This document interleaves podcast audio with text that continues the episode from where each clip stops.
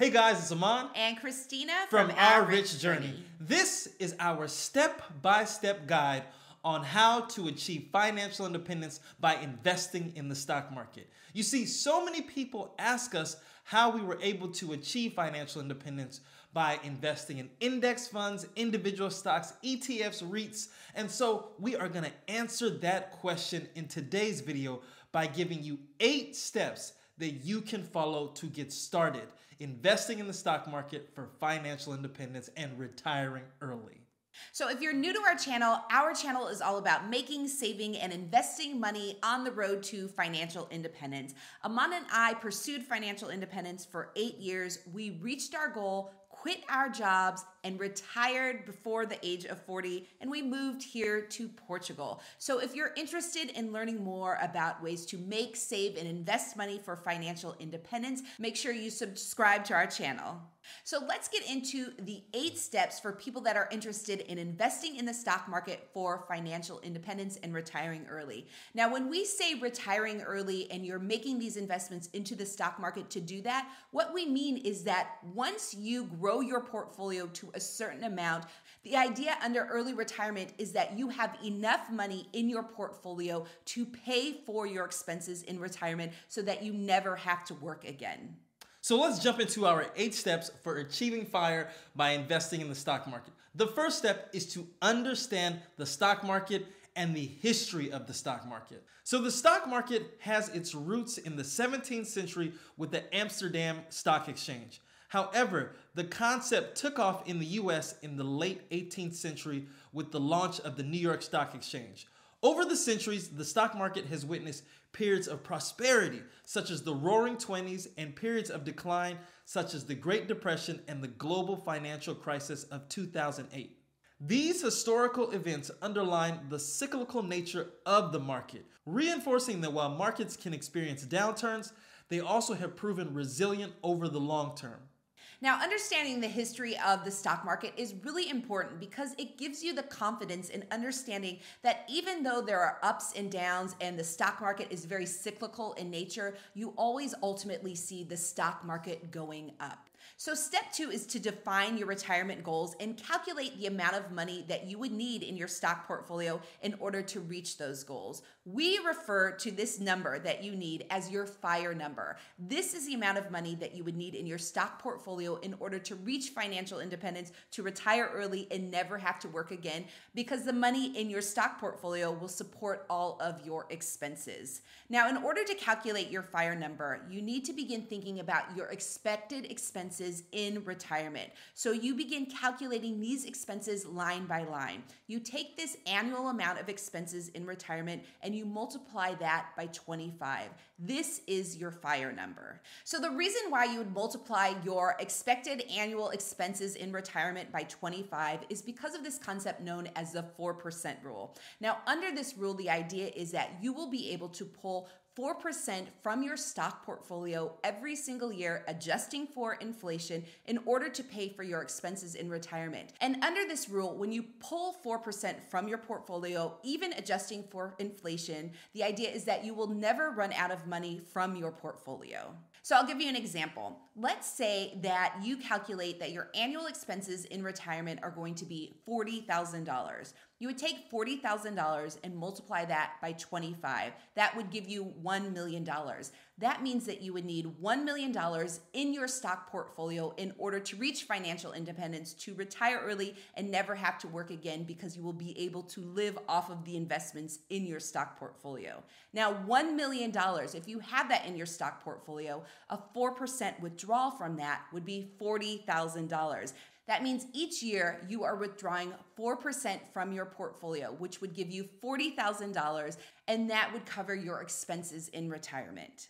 Now we have an entire video that digs a lot deeper into the 4% rule, why you multiply times 25, and all of the things you should be doing to calculate your expected annual expenses in retirement. We will leave a link to that video in the description below.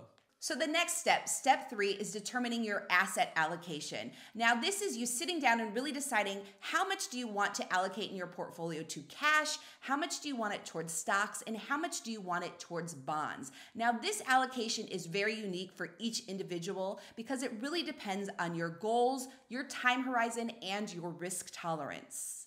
Now, in terms of risk tolerance, people with a lower risk tolerance tend to allocate more of their portfolio to bonds and cash, and people with a higher risk tolerance tend to allocate more of their portfolio to stocks. But if you're pursuing financial independence and retiring early, you really have to strike the right balance because if you have too much of your portfolio allocated to cash or bonds, your portfolio will not grow at the rate that it needs to grow for that 4% withdrawal and adjusting for inflation. So understand understand your needs in terms of your goals, risk tolerance, and your time horizon, but also understand that need for growth that you need in your portfolio in order to reach your fire number and sustain yourself in early retirement.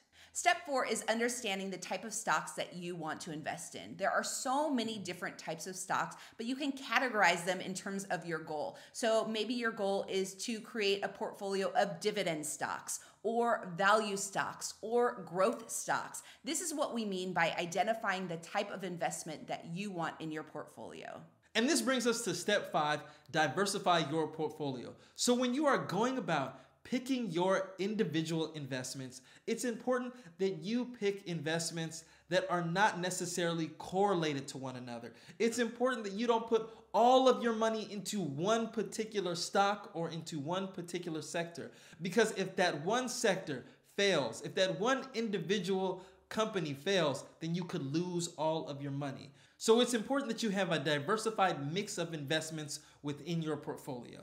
So this leads us to step number six, which is to consider investing in index funds. If you are looking for diversification in your portfolio, index funds may be the way to go because index funds can hold a basket of many different companies within the fund, allowing you to ultimately diversify just with even a single index fund.